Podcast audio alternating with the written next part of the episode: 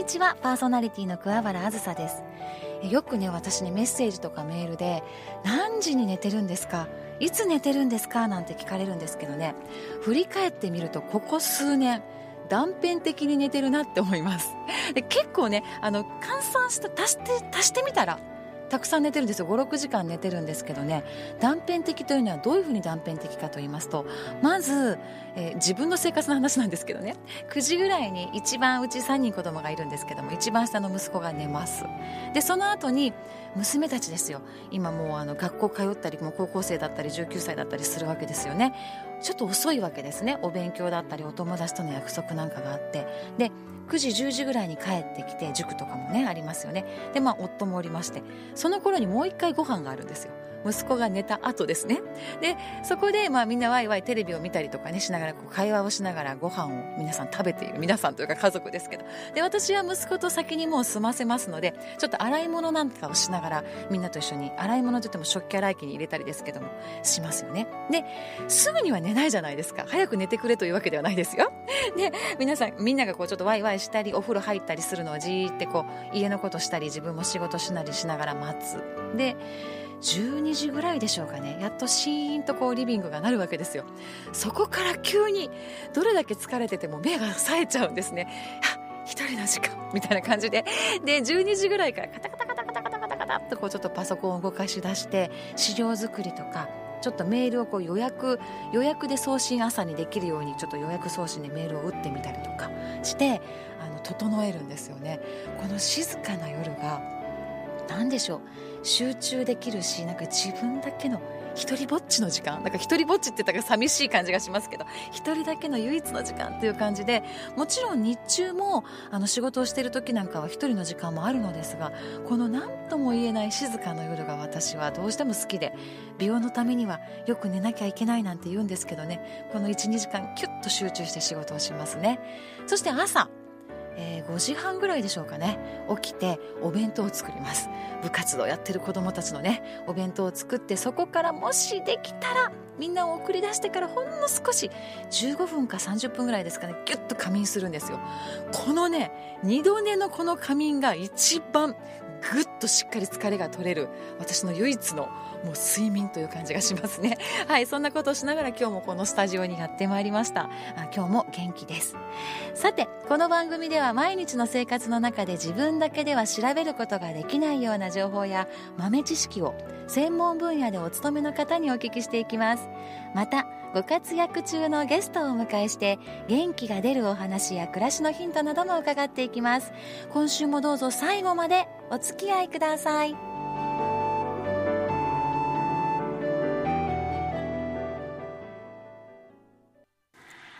のハッピーシェアこのコーナーは様々な分野でご活躍中のゲストをお迎えし、あなたの日々の生活の中に小さな幸せを感じることができるようなお話をお伺いします。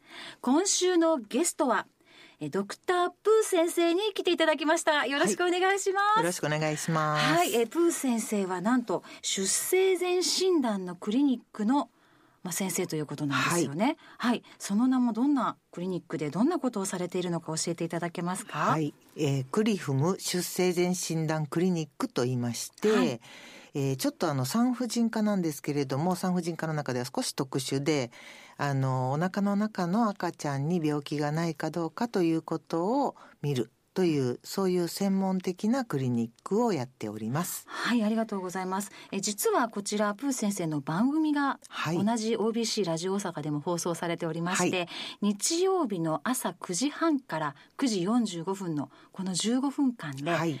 えー、何でしょうねさまざまな出生前診断とは何かというよりは命の尊さですとか本当に命一つ一つに向き合っているお話をはい、はい、先生と一緒に届けております、はい、そんな先生なんですがもうあまりにもと言いますか衝撃的なプー先生のこう生きてきたこれまでの生き様が面白すごい面白いって言ったらちょっとあれですけどここの番組では話していただきたいなと思いまして、はい、今回来ていただきました、はい、はい、まずプー先生は幼少期幼稚園をなんと早期入園されている。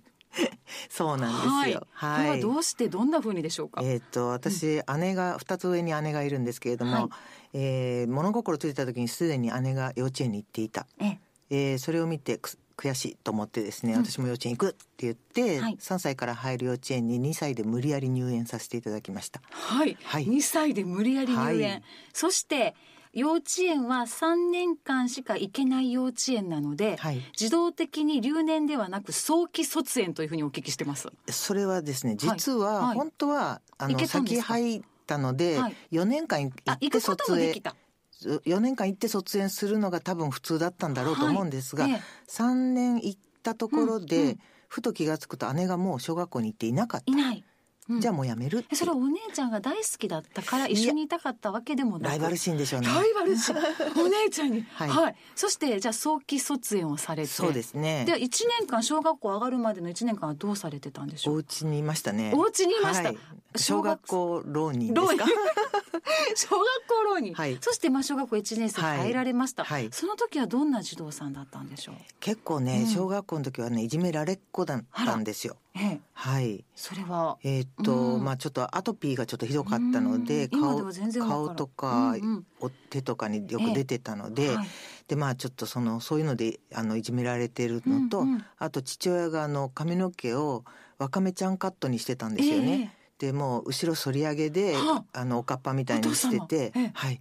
でそれを後ろからなじられてですね、うんうん。それであのいじめられてました。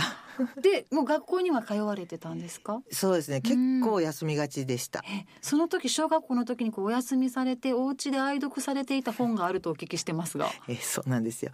まあちょっと朝になると頭が痛いってなって、で学校休んで、はいで暇だったので、家にあんまり本とかなかったんですけど、はい。父親が百科事典をですね全部揃えていたので、はい。そういう百科事典読んでました。小学生で愛読書が百科事典。はい、そしてまあ小学校生活が終わられて、はい。中学校に入学されます、はい。中学校では学校は学校はね楽しく通われてたんですか？そうなんですよ。そこ、その一年目の担任の先生が私を変えてくれたはい。感じで、出会いがあったわけですね。体育の先生だったんですけど、うんうん。体育ずっと苦手と思ってたんですよ、はい。小学校の時に。えそれがその先生がバスケットやってごらんって言ったらなんか結構うまくできちゃって、えはいそれから急にはつらつ娘になりましたね。はい。はい。そしてまあはつらつと中学校生活を楽しく過ごされていはい。た時の中学生時代の愛読書は何でしたか、中学生の時、愛読書っていうのはなかったんですけど、なんかのなんかで読んだんだと思うんですけど、はい。罪を憎んで人を憎まずっていう言葉がもう頭に染みついなんか経営者みたいですね。中学生の時に。はい。はい。でではい。でその言葉がなんとなく頭に残っていました。うん。はい。で。そのまま高校生に行かれててはい。で高校生ではどんな？高校生でもバレーボールをやってたりとか、うんうん。結構まあ割とはつらつ。はいとしておりましたね。そこかはい。ら大学に行かれるわけですよね、はい。でその時になりたいことがある程度ちょっと決まっていたと。その時は病院の先生ではなかったわけですよね。全然違いますね。その時はだからその罪を憎んで人を憎まずみたいなのがちょっと頭に残ってたからか、はい。まあ法学部部に行ったっていう感じです。もうあのよく皆様がご存知のはい。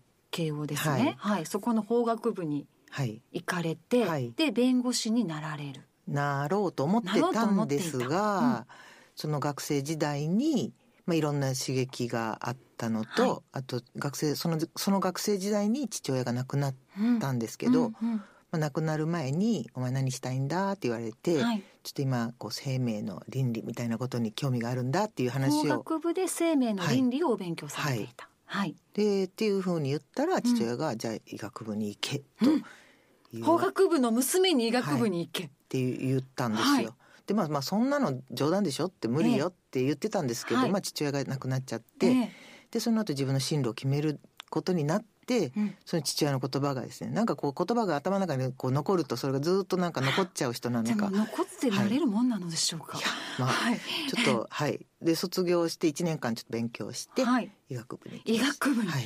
法学部に行って生命の命命について学んでそこから法学部から医学部に、はいで医学部を卒業されてはい。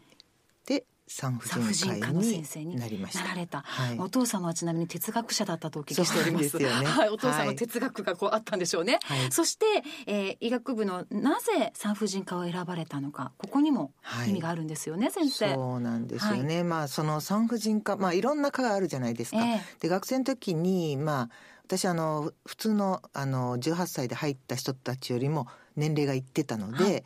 まあ、多分外科とか無理だろうなとは思ってたんですね。はい。でまあ内科小児科そういうところかなとも思ってたんですけれども、まあ、いろいろ考えると、まあ、生まれる生きる死ぬってこう3つのステージが人生あるとしたら、ありますね。皆さん同じステージ。そう、うん。そうすると、生きてるっていうところと死ぬっていうところには大体のどの科に行ってもやっぱりドクターはこう接することになるわけですよね。そう生きてる人と病気に戦う、はい。あと最後を見とる。はい、ありますね、はい。ええだけど生まれるところに関係するのははい。産婦人科だけだなと、本当ですね、はい。と思って産婦人科に入りました。産婦人科医しかできない生まれるに携わる、はいで産婦人科医になられてはいでまあいろいろなことがありながら今のお仕事に出会われた、はいとそうですねいうこと。ですね。はいこの今こちらのクリフムはい出生前診断クリニックというのは、赤ちゃんのお腹の中の赤ちゃんがいます。はいその赤ちゃんの中の脳はい頭ですね、はい。をの中を診断することができる先生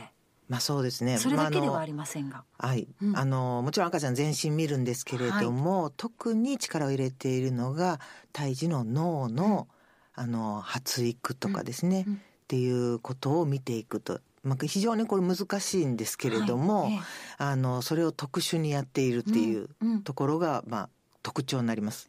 えはい。私初めね正直なところそれは必要なのかなとかいろいろ思ってたんですよ。はい。でお腹の中の赤ちゃんって本当卵ぐらいの初め大きさなわけじゃないはいですか、はいその頃の頭というともう本当に何でしょう。親指の爪ぐらいですか先生。もっと小さい？まあ、もっと小さいところから始まって徐々に大きくなっていくんですけれども、まあい一番最後生まれてくる時でもまあ3キロしかないですからねそうですよ赤ちゃんは。そこの脳の中をどう診断するんだろうとかもいろいろ思っていたのですが、はい。なぜまずそれをが必要なのかなと思いながらこちらの日曜日の番組で先生の話を聞いている中であ知るって大事なのだな。はい。親としてっていうふうにはい。気づかせてもらってるんですよね、はい。先生。ありがとうございます。はい。あのまあやっぱりこう赤ちゃんの発育っていうことをね生まれてからずっと見ていくっていう中でやっぱり脳っていうのはまあ取り替えることもできない、うんあの大事な大事な臓器なんですよね。だからそこの診断をきちっとこうつけていくっていうことはあのまあその生まれる前にねある程度まではわかるというところをこう、あのまあ診断していくっていうことがまあとても大事だと。はいはい。でまあその診断をした時に、はい。脳に病気がある赤ちゃんもいらっしゃるわけですよね。はいこの時にどのように先生は向き合ってそうですねことれおはまあ脳っていうのはもう本当にあのちっちゃい本当にあのもう本当数ミリの段階からこう脳発達していくんですけれども、まあその発達の段階っていうのがあってもう本当に20週と25週って5週間しか違わなくても脳の形全然違うんですよう。ね。はい。でそのでもやっぱり週数にもよります。うんあの週数にもよりますが、そのあの赤ちゃんの、まあ、脳の障害がある子供さん、うっていうのが分かった時にはやっぱりお母さんお父さんっていうのと向き合って、うんその赤ちゃんをどういうふうに育てていくのかとかそういうことをやっぱり一緒に話をしていくっていう形をとってます。はい。そこのもう今まで何人ぐらいの赤ちゃんを見てこられたんでしょうか？もう何万人かですね。何万人ですはいね。世界でも確か4人か5人でしたか？先生はい、チームとしても。もうあのチームとしては4つ5つぐらいはい。しか、世界中でもそれぐらいしかない。はい、その素晴らしいお仕事をされているブー先生がなんとご著書を出されていまして、はい。幻冬舎出版の「ベイビーシャワー」はい、こちらにその診断をえされたたくさんの物語。はい、9つでしたかね、はい。そのストーリーが描かれていて、はい、もう涙なしでは読めないそういうふうに言っていただいてますね。はい。はい、こう命の尊さ生まれるというところに携わられる先生からのメッセージはい、ぜひ読んでいただきたいなと思います、よろしくお願いします。そして日曜日朝の9時半から9時45分ぜひこちらえドクタープーに聞くお腹の赤ちゃんの声もお聞きください。はい、はい。今週はえプー律子先生クリフム出生前診断クリニックからお話に来てくださいました。ありがとうございました、ありがとうございました。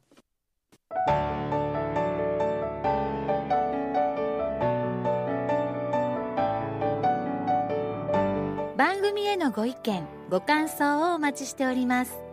メールアドレスはアズライフ aslife アットマーク obc1314.co.jp おはがきは郵便番号552-8501ラジオ大阪桑原あずさのアズライフまでお寄せください。毎月抽選でクオカードをプレゼントしています。クオカードそして各コーナーでご案内しましたプレゼントの応募をされる方は住所と名前をお書き添えください。当選者の発表は発送をもって返させていただきます。桑原あずさのアズライフチューズデイ。来週もお会いしましょう。お相手は桑原あずさでした。